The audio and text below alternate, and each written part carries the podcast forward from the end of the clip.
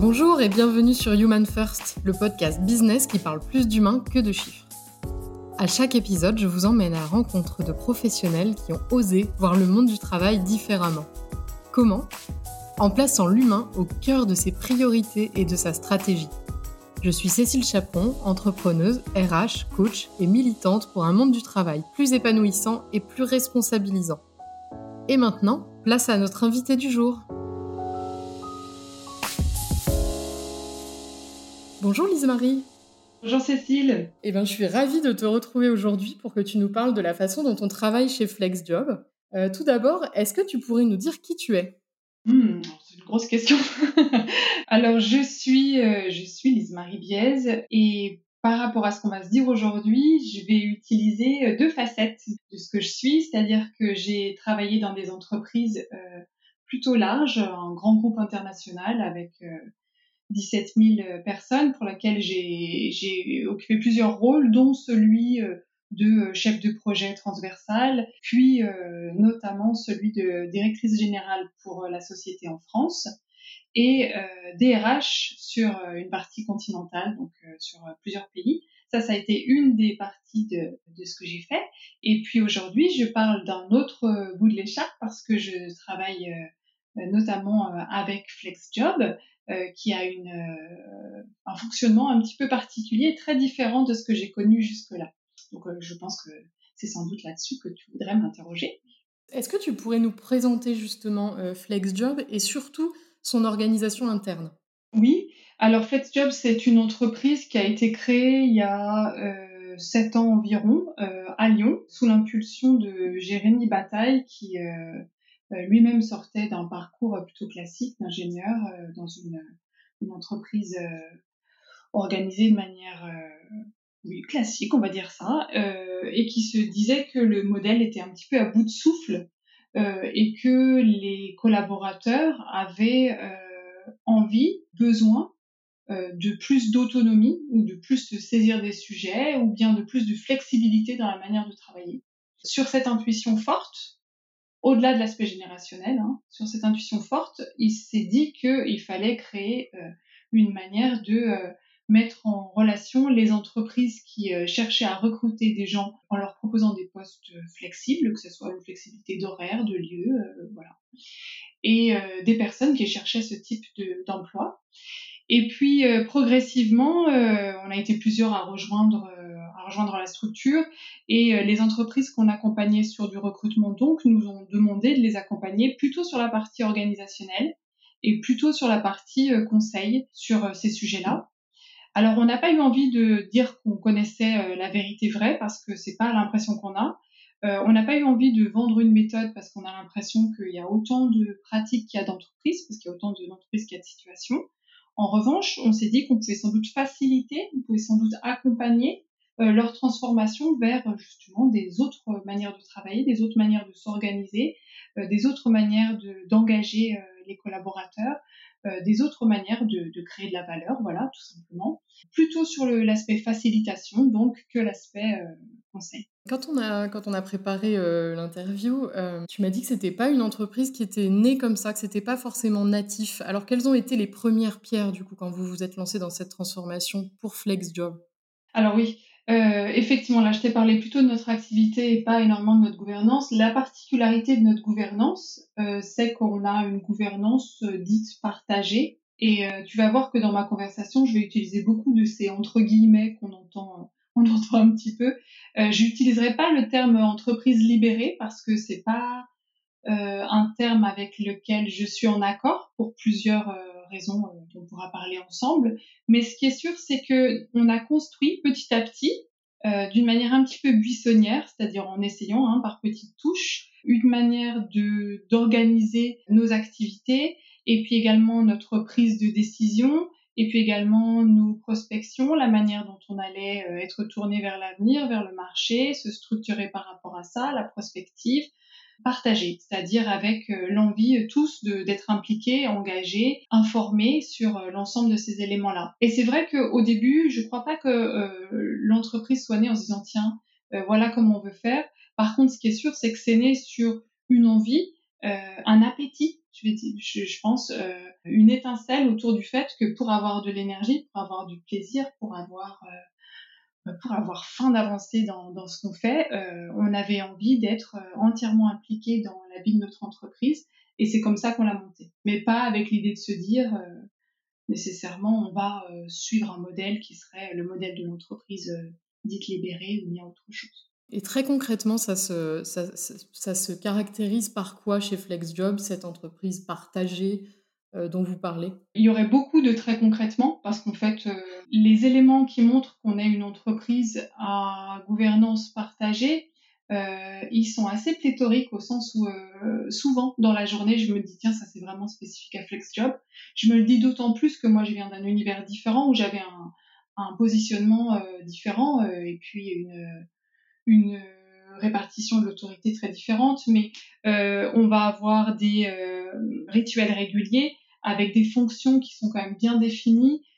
Il y a des rituels qui sont des rituels opérationnels et il y a des rituels qui sont de l'ordre de la gouvernance, c'est-à-dire qu'on va ensemble travailler sur des éléments qui concernent davantage la manière dont on veut travailler, la manière dont on prend des décisions. Ça peut être sur des éléments comme le système de rémunération qu'on va réviser, revoir, euh, améliorer, euh, modifier, ou bien ça peut être sur euh, la façon dont on va prendre la décision de lancer un recrutement ou pas. Ça peut être sur la manière dont on va gérer les congés ou bien sur une décision autour d'un investissement, par exemple. Donc, on, on, a des réunions de gouvernance partagées où sont nécessairement présents l'ensemble des membres de l'entreprise euh, mais non seulement nécessairement présent, mais avec un poids et un rôle, euh, un rôle plus qu'un poids d'ailleurs, parce que c'est pas pesant, hein, égal entre les membres. Justement, tu parlais de répartition euh, de l'autorité. Selon toi, ces réunions de gouvernance permettent de, on va dire, de faire autorité ou c'est une façon de manager selon toi? C'est intéressant ce que, tu me, ce que tu me dis, Cécile, sur l'autorité. Je réfléchis en même temps que je t'écoute. J'aurais pas dit le terme autorité, tu vois. J'aurais dit le terme euh, responsabilité euh, dans ce cas-là. C'est-à-dire qu'on a des périmètres de responsabilité, on a des rôles, on a des redevabilités, des, des missions qui sont attendues de nous, soit euh, des missions récurrentes. Hein, alors vraiment sur le côté, euh, ben, il y a quelqu'un par exemple qui euh, et davantage en charge que les autres de préparer euh, l'ensemble des reportings financiers de nous les présenter pour euh, faciliter la compréhension pour tous. Euh, ou bien il va y avoir des redevabilités en termes de projets, par exemple un gros investissement qu'on lance, une équipe projet sur le sujet, voilà, avec la particularité que ce sont des rôles tournants, c'est-à-dire que on peut avoir pendant une période un de ces rôles-là et puis ensuite ce sera peut-être tournant. Euh, parfois, euh, ça va tourner parce qu'on a décidé que euh, ce type de rôle-là ne pouvait pas être concentré sur la même personne pendant une période plus longue de une période qu'on aura décidé. Parfois, ça peut être parce qu'on fait des élections sans, candidat, c'est-à-dire qu'ensemble, euh, on propose euh, la personne qui, dans l'entreprise, nous semble à ce moment-là la plus à même de, ou bien ça peut être sur la base du volontariat. Mais la particularité, je crois, Cécile, par rapport à tout ça, pour moi, qui à nouveau est euh, largement, largement euh, expérimenté et avec plaisir et avec succès. Hein, euh, le monde de l'entreprise un petit peu plus traditionnel. la particularité, c'est justement cet engagement et ce niveau d'information qui est assez élevé chez tous les membres de l'entreprise. En sachant qu'aujourd'hui, pour comme donner une idée, on est 12 euh, je te parle d'un fonctionnement qui correspond au fait qu'on est 12 avec euh, quand même trois euh, bureaux séparés, donc on n'est pas tous au même endroit. Peut-être que ce fonctionnement sera différent lorsqu'on sera 20 ou sans doute qu'il sera différent lorsqu'on sera 30, 40, 50, etc. Oui, c'est un fonctionnement qui permet de s'adapter à chaque fois que vous grossissez ou à chaque nouveau projet, etc. Vous vous adaptez en fait. Exactement, c'est-à-dire que c'est un mélange de, de structures. Hein. On a quand même beaucoup, beaucoup d'éléments cadrés sur le, des éléments sur lesquels on s'est mis d'accord, on a co-construit euh, nos modes de fonctionnement, on les a co-construits, ce qui permet de s'assurer que l'ensemble des personnes ont bien conscience de pourquoi ce mode de fonctionnement-là, de quelles sont les attentes, et puis également quel est le périmètre d'autonomie dans lequel on, agit. Euh, mais en même temps, on est prêt à, itérer très rapidement, c'est-à-dire qu'on sait que si l'un des éléments sur lesquels on s'est mis d'accord ne correspond pas ou ne correspond plus, eh bien, il faut le faire bouger. Et le fait d'avoir des gouvernances, je pense, des réunions de gouvernance partagées et une responsabilité très partagée sur, ce sujet, ça fait que chacun est très plein d'initiatives. Moi, je, je crois que l'une des différences majeures que je vois par rapport à ce fonctionnement-là et d'autres, c'est la prise d'initiative qui est presque euh, un de la part des, euh, des collaborateurs. Et lorsqu'on recrute des gens, on a tendance à chercher ce type de comportement-là, ce type de signal, c'est-à-dire des gens qui sont prêts à prendre les choses en main euh, eux-mêmes sans nécessairement attendre de l'entreprise que quelqu'un d'autre propose. Et pourtant, on parle vraiment beaucoup en ce moment de, de crise de sens, de désengagement, etc. Et quand on parle avec toi, on a l'impression que c'est pas du tout le cas chez vous. ce serait quoi l'ingrédient majeur qui fait que ça marche chez vous et qu'on reste engagé quand on, travaille chez vous?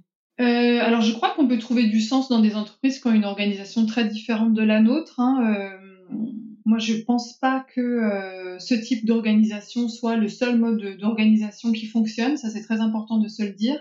de la même manière que j'utilise pas le terme libéré, comme je te disais, parce que ça voudrait dire que les entreprises qui ne sont pas sous ce mode-là euh, ne serait pas libre et c'est pas pas le cas. C'est toujours difficile de, de, de, mettre des mots parce qu'on a tendance à caricaturer un petit peu les choses dans le thème de l'entreprise euh, euh, dite libérée ou bien gouvernance partagée. Je trouve qu'on tombe vite dans la caricature. Au-delà de ça, par rapport à ce que tu dis, la notion d'engagement, je crois qu'elle vient du fait que on sent qu'on a les moyens d'agir. On sent qu'on a euh, la possibilité, l'autorité, si tu dis euh, si tu ça tout à l'heure, l'autorité d'agir, c'est-à-dire on est tout à fait légitime. On a cette légitimité et euh, la prise d'initiative est valorisée. Non seulement on est légitime, mais en plus on est valorisé dans, dans, nos, dans nos prises d'initiative et nos propositions sur ce sujet. Et en plus de ça, le droit à l'erreur est évident c'est-à-dire qu'il est tout à fait euh, possible de se tromper, hein, euh, on le sait tous, euh, quel que soit le, milieu. Parfois, on prend une décision, elle nous semble éclairée, et puis on réalise que finalement, ce n'était pas ce qui était le plus pertinent par rapport à un environnement qui est changeant, une situation qui est complexe. C'est pas quelque chose qui pose souci dans notre collectif. Ça ne veut pas dire qu'on n'est pas très exigeant en termes de qualité. Je crois qu'il y a une exigence de qualité qui est d'ailleurs encore plus grande, et sans doute ça va avec l'engagement. C'est-à-dire que puisque, euh, puisque chacun est responsable de ce qui, ce qui se passe, et chacun est responsable de la manière dont on construit, dont on continue à construire en permanence ce collectif et la manière dont il fonctionne, on est nécessairement engagé. C'est-à-dire que si on veut que quelque chose se passe, il faut être là. Et puis comme chacun est engagé, je crois que chacun encourage les autres à l'être également, parce que euh, il faut suivre en gros ce, ce collectif qui, euh, qui bouge, qui est en, en mouvement. Tu m'avais parlé euh, de, sécurité psychologique aussi que tu trouvais très forte chez FlexJob. Est-ce que tu peux nous en dire un petit peu plus?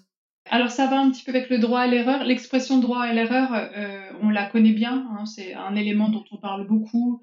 Euh, et puis après, on a eu tendance à mettre dos à dos le fameux binôme confiance versus contrôle. La confiance n'exclut-elle pas le contrôle Moi, ça me lasse un petit peu ce genre de conversation. Après, je comprends que ce soit très structurant pour nous et je pense que ça mérite d'être abordé dans les entreprises, euh, surtout lorsque on a des, euh, des activités qui demandent un fort niveau de maîtrise et de contrôle. Euh, ceci étant dit, la sécurité psychologique, je crois que c'est autre chose. Alors c'est un concept qui est très développé par Amy Edmondson, qui est une, une chercheuse en organisation américaine euh, très inspirante selon moi. Euh, et la sécurité psychologique, c'est ce qui fait que justement on se sent libre de prendre des, des initiatives et même on se sent encouragé et valoriser dans, dans, nos initiatives sans que euh, la notion de crainte d'échec ou bien de, de crainte des conséquences d'un éventuel échec soit plus forte que, au contraire, le, plaisir qu'on va avoir ou euh, la volonté qu'on va avoir de prendre des initiatives, d'agir. Ça ne veut pas dire qu'il n'y a pas des moments où on peut être euh, dans, dans, la crainte de ne pas réussir. Ce qui est sûr, c'est que cette crainte, elle est jamais supérieure à l'effet positif qu'on a d'essayer. Cette sécurité psychologique, est-ce que c'est une question d'état d'esprit ou est-ce que vous avez mis en place des choses concrètes qui euh, amènent cette sécurité psychologique? Alors je crois qu'on la renforce, je crois qu'on renforce cette sécurité psychologique par autant euh, d'aspects comportementaux cohérents. Ce qu'on cherche, c'est vraiment la cohérence par rapport à, à ce qu'on vise, tu vois. Si on se dit, OK, euh, chez nous, on attend que les gens prennent des initiatives et puis qu'ils essayent des choses et qu'ils se fassent plaisir au travail et qui fassent des tâches qui leur donnent de l'énergie, parce qu'en fait, il s'agit surtout de ça. Hein. on est vraiment sur une base de volontariat dans ce qu'on réalise. Hein. On va se saisir de tel ou tel projet selon notre appétence, autant que sur notre compétence, par exemple. Pour valoriser ça, on fait très attention à ce que les comportements sont les bons. Je te donne un exemple ultra, euh, ultra euh, pratique. Euh, on communique beaucoup, jamais par mail, par exemple. Hein. on communique pas par mail entre nous. on communique beaucoup en messagerie instantanée sur Slack, qu'on a organisé structuré selon le type de conversation qu'on va avoir, c'est-à-dire plus ou moins synchrone ou asynchrone. Mais lorsque quelqu'un ressent trop de déséquilibre par rapport soit à sa charge de travail actuelle, ce qui arrive hein, régulièrement, ou bien soit par rapport à une mission qui lui semble quand même trop en dehors de sa zone de confort ou d'envie d'essai, ça pose absolument aucun problème de le dire. Et euh, les comportements en face sont toujours qu'il y a toujours plusieurs personnes qui euh, encouragent par rapport à ça, donnent des conseils, donnent de leur temps très librement et de manière euh, complètement volontaire, ou bien même remplacent quelqu'un sur, euh, sur une mission ou sur un projet au pied levé. Et c'est pas c'est pas un problème de notre côté, ça. Ça participe à ce côté sécurité psychologique. Ce qui participe aussi, sans doute, c'est qu'on réfléchit beaucoup à la manière dont on fonctionne les uns les autres, qu'on a conscience de notre diversité, qu'on a conscience de notre volonté de vouloir faire les choses ensemble, mais euh, qu'on n'est pas pareil, qu'on fonctionne pas de la même manière. Et on est vigilant sur ce sujet-là. C'est-à-dire que si je sais que l'un de mes collègues a besoin de euh, davantage de données chiffrées pour se sentir assuré et rassuré par rapport à un investissement, je fais preuve de davantage de patience par rapport au fait que peut-être la prise de décision à laquelle il participe me semble plus longue que ce que je ferais moi qui vais avoir besoin d'éléments prospectifs euh, davantage que chiffrés. Je te donne un, exemple sur ce sujet, mais je crois qu'en gros, on a une vigilance individuelle et collective constante sur ce sujet-là. Et on n'hésite pas à se faire du feedback positif, très souvent positif. Ça, c'est quelque chose qui m'a beaucoup surpris quand j'ai rejoint le collectif, où j'avais même tendance à trouver que c'était un peu trop au début. Et puis euh, un feedback également constructif, c'est-à-dire qu'on va dire, bah, tu vois, là j'ai trouvé que dans euh, ta prise de parole en réunion, l'idée que tu as euh, essayé de développer, elle n'était pas très audible parce que tu l'as exprimée d'une manière qui a eu tendance à détourner l'attention de ton idée pour, au contraire, donner l'impression que tu critiquais celle de l'autre. Et on, on, le fait très régulièrement pour que ce soit un exercice, un exercice fréquent, à la fois en termes de réflexe tu parlais d'état d'esprit, mais également en termes d'organisation, c'est-à-dire qu'on a chaque année une période de feedback où euh, chacun, les uns les autres, on prend un temps. En général, on va marcher, hein, on fait beaucoup de réunions en marche chez nous. Euh, on va marcher et on discute ensemble pour, faire du feedback à l'autre et on est entièrement concentré sur l'autre à ce moment-là pour dire, bah, tu sur la période qui s'est écoulée, euh, j'ai trouvé que tu avais beaucoup progressé et investi sur ces sujets-là. Ça, ça nous a permis ça au sein de l'entreprise. Ça nous permet de remercier également. Hein. Euh, et puis par rapport à ça, euh, j'ai eu l'impression que tu étais encore en phase d'amélioration. Euh, voilà l'effet miroir que je peux te faire, comment est-ce que tu sens les choses, etc. Et ça, c'est un moment riche, c'est un moment qui participe à la sécurité psychologique, c'est un moment qui participe au fait qu'on est très exigeant également envers nous-mêmes par rapport à la qualité qu'on aime fournir. C'est vraiment un élément qui nous plaît, ça. Quand les choses sont vraiment, vraiment de la qualité qu'on attendait, on ressent vraiment beaucoup de plaisir tous ensemble. Et puis ça nous permet également d'une manière organisationnelle de euh, construire certains de nos processus, par exemple la rémunération. C'est un grand moment important, ça, c'est un moment euh, difficile euh, au sens compliqué, complexe. Hein, c'est pas facile de parler d'argent, c'est pas facile de se positionner, et on se sert de ces feedbacks-là pour pouvoir faire chaque année une proposition d'augmentation pour nous-mêmes au collectif, en disant voilà, j'ai pris le feedback de euh, mes collègues, j'ai entendu ça, je retiens que euh, euh, j'ai un travail, une opportunité d'amélioration sur ces sujets, j'ai travaillé là-dessus, j'estime que ma rémunération serait juste à ce niveau-là. Et on a des échanges là-dessus. Donc tu vois, c'est toujours complexe, c'est-à-dire qu'il y a plein de... Il y a à la fois des éléments qui sont des éléments presque de réflexe dont on n'aurait plus conscience, et il y a des éléments qui sont écrits par notre gouvernance. Et cette gouvernance-là, c'est nous qui la co-construisons. Et est-ce que vous vous êtes formé, au, par exemple, au feedback ou au type de personnalité? Oui. Alors sur la partie euh, type de personnalité, on s'est formé, on s'est formé assez récemment. Euh, on a la chance d'avoir des, personnes qui ont, euh, qui amènent des compétences assez riches sur ces sujets au sein du collectif. Donc, on, se, forme beaucoup entre nous. On a cette valeur-là, je crois aussi. Hein. La valeur de l'apprentissage, c'est très important pour nous. Et la valeur de la transmission, c'est très important pour nous. Donc, typiquement, on s'est formé en interne sur ce sujet, mais on se forme également à l'externe.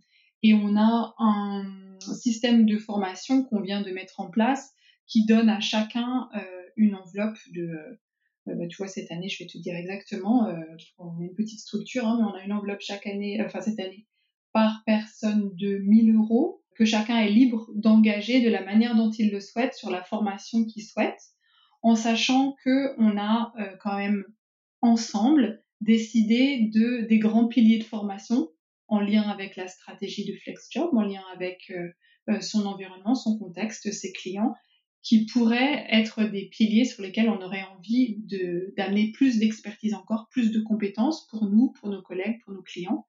Et euh, chacun est libre de se positionner là-dessus et d'aller euh, d'aller se former euh, sous le format qu'il souhaite. Alors ce format, ça peut être une formation classique, ça peut être une formation en ligne, et ça peut être aussi des choses qu'on fait de plus en plus parce qu'on a des clients qui sont ouverts à des, des choses variées, puis on rencontre, on a la chance de rencontrer des entreprises formidables qui font des choses très différentes, et donc parfois on se forme même directement chez les clients ou chez les entreprises, d'autres entreprises qui nous accueillent pour des temps d'observation. Et ça fait partie des éléments qu'on euh, met en place parce que euh, on estime que là aussi il faut pas être dans un carcan, il faut penser large, il faut penser euh, opportunité et puis tout ce qui fait plaisir et qui donne de l'énergie davantage que le contraire. Est-ce que puisque en, filigrane, on entend vraiment euh, beaucoup de confiance en fait dans votre fonctionnement. Est-ce que tu pourrais nous parler Alors ça, c'est, tu m'avais dit hein, que c'était quand même plus anecdotique finalement, puisque c'était un détail de votre fonctionnement. Est-ce que tu pourrais me parler de la façon dont ça fonctionne pour vous les congés? Oui, euh, c'est vrai, je me souviens. Alors effectivement, euh, effectivement, pour moi, c'est un détail au sens où c'est un petit peu comme ce fameux truc de l'entreprise euh, libérée, dite libérée. Ça a tendance à focaliser pas mal de mythes, pas mal de, clichés. Euh, Loïc Le Morlec, notamment, a sorti un ouvrage qui s'appelle Fake Management, euh, que j'ai encore pas complètement lu, mais je, je, recommande parce que c'est intéressant justement sur ce côté casser ces mythes-là. En revanche, moi, je suis pas dans le mythe, je suis dans la réalité euh, aussi sur euh, cet aspect-là. Donc, même si j'ai conscience que tout n'est pas si simple, effectivement, on a un fonctionnement qui peut, de, qui peut faire rêver, c'est-à-dire qu'on a des congés illimités, euh, qu'on est libre de poser. Alors ça, c'est sur le papier, et c'est vrai, et c'est vrai, c'est-à-dire on va pas compter cinq semaines, on va quand même être vigilant à différents points. C'est pour ça que je pense que souvent il y a un petit peu de cliché derrière. Notamment, première vigilance, on fait attention à ce que les gens prennent leur congé. Parce que, euh, un petit peu comme quand les gens travaillent à distance, parfois il y a une sorte de surengagement. Dans notre entreprise, qui est une entreprise euh, très enthousiasmante, notre carburant, en fait, je pense que c'est l'enthousiasme. Et c'est pas pour de faux, ça, c'est euh, véridique. on a des moments où on est on est fatigué comme euh, tout le monde. Il y a des moments où c'est un petit peu plus difficile, il y a des moments où, il y a des choses qui nous demandent plus d'efforts, mais on carbure à l'enthousiasme. Par rapport à ça, il faut quand même s'assurer que les gens se reposent. Donc, on a une sorte de vigilance collective sur ce sujet-là. Cette vigilance collective, elle est à la fois assurée par le groupe, elle est aussi assurée par le binôme, parce que chaque personne est associée à ce qu'on appelle un buddy, c'est-à-dire euh, son binôme qu'il y ait une personne dans l'entreprise avec qui, euh, sans lien hiérarchique bien sûr, puisqu'on a une hiérarchie à plat, euh, on va avoir des échanges réguliers sur juste soi-même, hein, c'est-à-dire euh, comment je me positionne par rapport au fonctionnement de FlexJob en ce moment, est-ce qu'il y a des éléments de, culture de FlexJob avec lesquels je serais pas entièrement alignée, sur lesquels j'aurais besoin d'échanger, comment je vois mon évolution, etc. Et aussi, pourquoi pas, comment je vois ma charge de travail, est-ce que j'ai besoin d'aide sur ce sujet pour prendre un petit peu de recul Est-ce que je prends bien mes congés? Est-ce que j'utilise bien mon, budget formation? Euh, L'ensemble de ces sujets-là. Et par rapport au congé, ça fonctionne comme ça. C'est-à-dire que à la fois c'est libre, à la fois c'est cadré. D'abord cadré par euh, ce qui est légal. Hein, euh, il y a un minimum légal à respecter. Et l'autre élément, c'est qu'il y a un minimum opérationnel qui est quand même très important. Et c'est ça qu'il faut avoir en tête, c'est-à-dire que c'est une entreprise FlexJob. On a des clients, on a des projets, on a des contraintes, bien sûr. Ces congés, euh, quand on, les prend, on les pose, on, en parle à nos collègues, on vérifie si c'est bien OK par rapport à la charge de l'équipe à ce moment-là. On évite les périodes où euh, on est en charge maximale parce qu'on sait que notre absence aurait tendance à, repousser euh, la charge sur les autres. Et je crois que tout le monde reste euh, raisonnable. Moi, c'est quelque chose que je regardais avec un petit peu de circonspection au début. J'ai jamais vu de dérapage sur ces sujets-là. En fait, ça me donne l'impression que, que dans votre gouvernance, il y a tout ce que vous avez mis en place fait qu'on se parle énormément on est obligé en fait pour tous les sujets de, de, venir le mettre sur le, sur le collectif euh, et, j'imagine que ça donne beaucoup de du fait de se dire les choses et pas de non-dit, etc. Euh, dans la relation. Alors oui, et on apprend en, marchant sur ce sujet-là, c'est-à-dire que là aussi pour être euh, vraiment réaliste, il faut bien se dire que comme l'ensemble des collectifs, euh, ce qu'on est aujourd'hui, c'est pas ce qu'on était hier et c'est pas ce qu'on sera euh, demain. Il y a des moments où on a été moins fort sur certaines choses et puis des choses euh, qu'on apprend. On a appris parfois sans erreur et parfois on a appris avec erreur. Hein. Sur cette notion de non-dit, je trouve qu'on a beaucoup progressé effectivement. non pas qu'il y ait eu des non-dits, hein, mais, mais on, on, est vigilant sur, sur ce sujet-là. Effectivement, il y a beaucoup, beaucoup d'échanges qu'on va aller chercher euh, soit justement, comme je te disais tout à l'heure, avec ce fonctionnement binôme pour les gens qui seraient pas à l'aise avec un groupe collectif, soit avec des rituels d'équipe qui sont, qui sont fréquents. Maintenant, il y a des moments où on a l'impression de ne pas parler assez, ou certaines personnes vont avoir l'impression de ne pas parler assez parce que on est en grosse période opérationnelle. Ça a été le cas là au mois de juin-juillet, et euh, peut-être que certains n'ont pas pu participer à euh, l'ensemble des, euh, des réunions d'équipe et que ça a enlevé une partie de ces opportunités d'échange, ou bien parce que maintenant on est, euh, scindé en trois bureaux, eh bien ça rend les choses plus compliquées là-dessus. Tu vois, on n'a pas de leçon à donner là-dessus. Ce qui est sûr, c'est qu'on est vigilant. On est vigilant sur le fait qu'effectivement beaucoup de ce qu'on fait fonctionne sur l'échange, et en même temps, on sait par moment qu'on n'a pas nécessairement le temps d'échanger et qu'il faut avancer et que c'est OK et qu'on se fait confiance sur ce sujet-là. Lorsque euh, il y a un membre de l'équipe qui en ressent plus d'inconfort parce qu'il a l'impression, par exemple, qu'il y a une décision qui est en train de se prendre, que c'est un peu rapide, qu'il a besoin d'échanger sur le sujet, on n'hésite pas à euh, le signaler, euh, expliquer qu'on a besoin d'échanger là-dessus parce que peut-être on a, besoin de, de mûrir l'idée davantage et on essaye de trouver le temps nécessaire pour avoir des échanges, soit en petits groupes, soit en binôme. Selon toi, ce serait quoi euh, le plus gros challenge euh, auquel FlexJob doit faire face sur ce sujet en ce moment? Alors, la difficulté de la gouvernance partagée, selon moi, c'est que c'est un système qui n'en finit pas de se créer.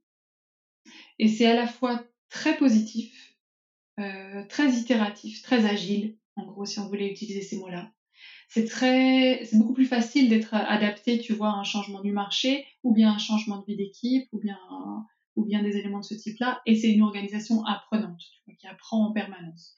Donc ça, c'est très bien. La difficulté, c'est que par moment, il faut arriver à trouver le bon équilibre entre on modifie en permanence pour améliorer, on itère, et les moments où il y a besoin de figer un petit peu sur un fonctionnement qui n'est pas parfait mais qui fait le job pour le moment, parce qu'on va avoir besoin de cette stabilité-là pour réorienter l'énergie qui était utilisée pour euh, ce projet-là sur un autre élément, d'autant plus qu'on n'est pas un collectif euh, énorme. Ça, c'est un des enjeux, trouver le bon équilibre entre avancer, être dynamique, prendre des décisions, le faire rapidement, et pourtant prendre le temps nécessaire pour répondre à cette valeur ou bien euh, cette envie de gouvernance partagée c'est-à-dire qu'il ne s'agit pas de faire en sorte que chacun prenne l'ensemble des décisions, parce que ça c'est impossible.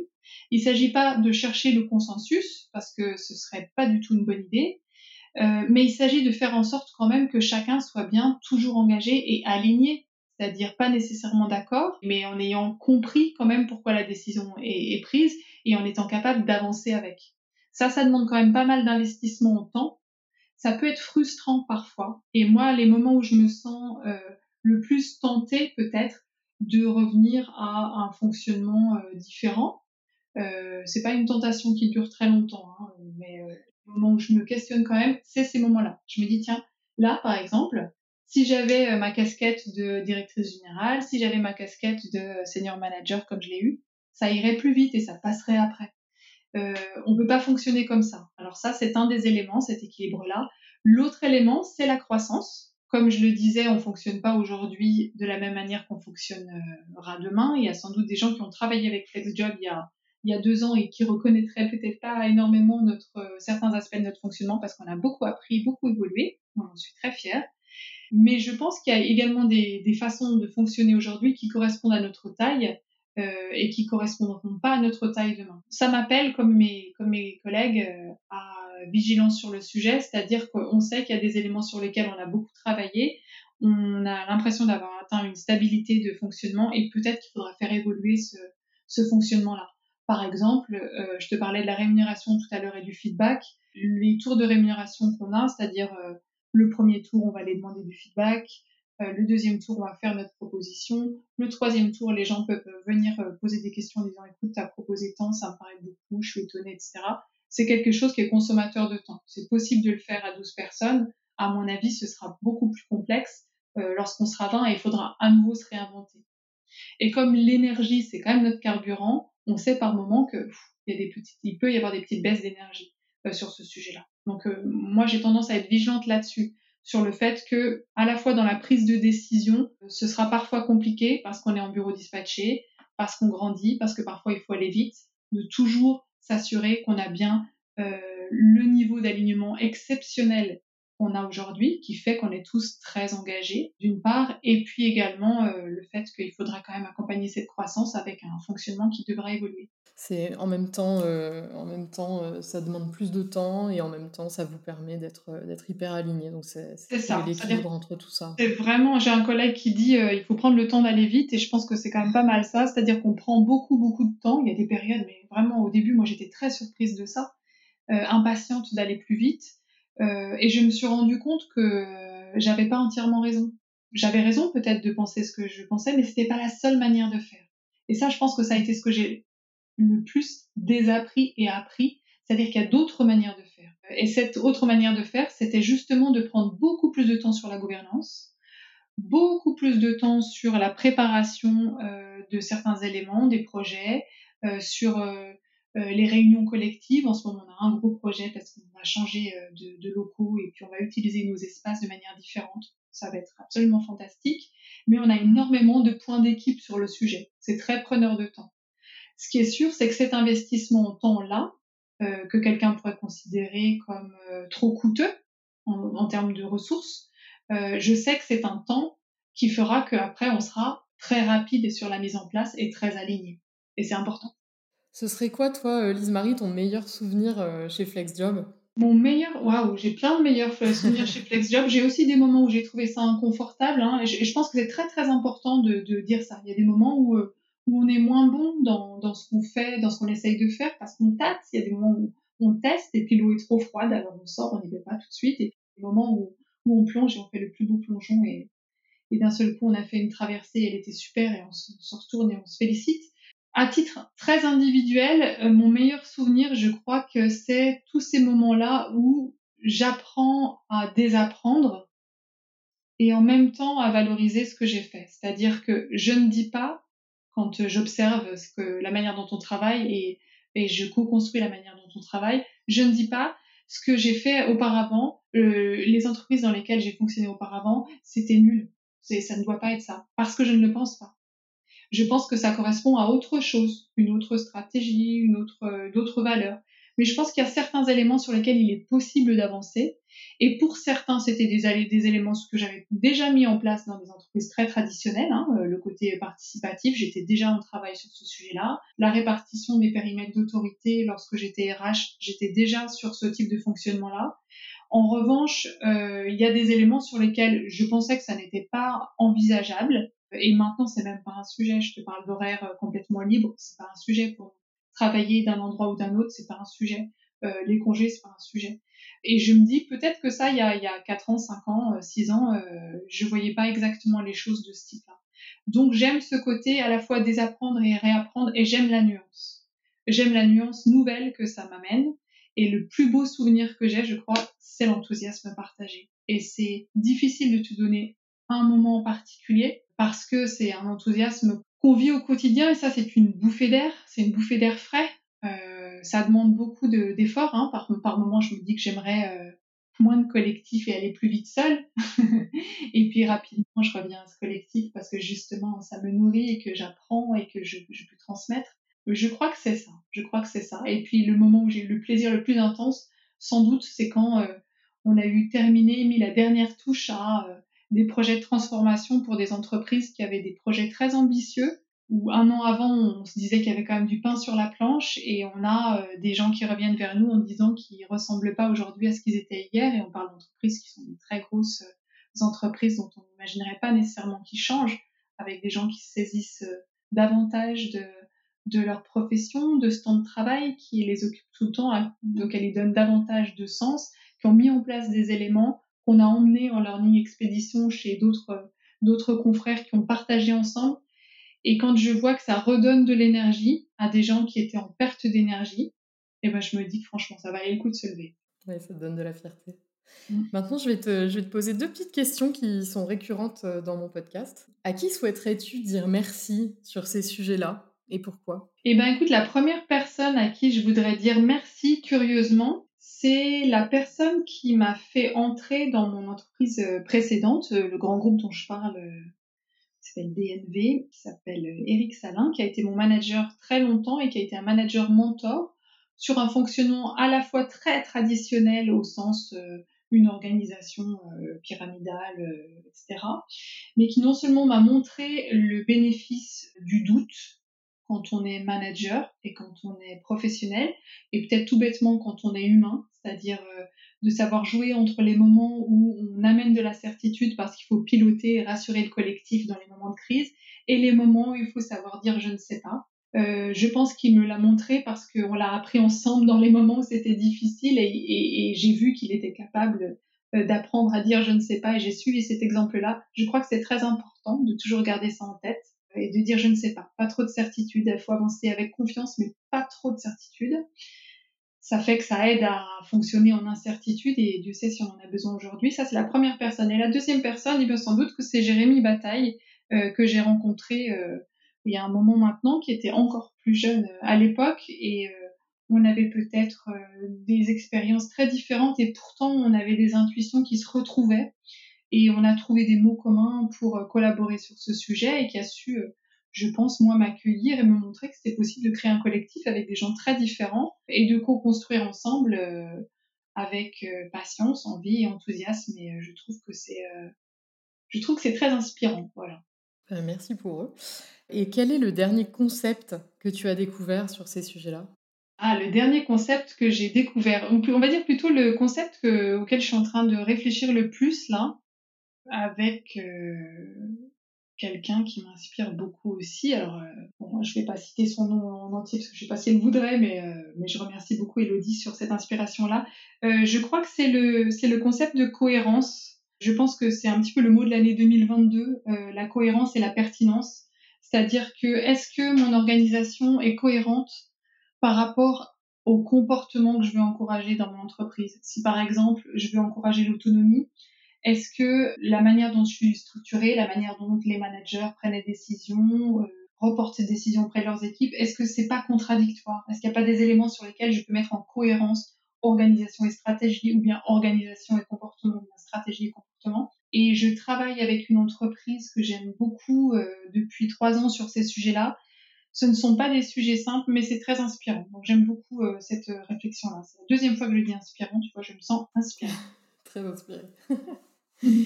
Eh ben, Lise Marie, je te remercie vraiment très chaleureusement pour cet entretien. Et, euh, Merci Cécile. Et je, te remercie surtout pour euh, toute la nuance que tu apportes, l'humilité dont tu fais preuve euh, dans tout ce que tu amènes, parce que c'est vraiment très inspirant, très intéressant. Mais, je te remercie beaucoup, je rougis derrière.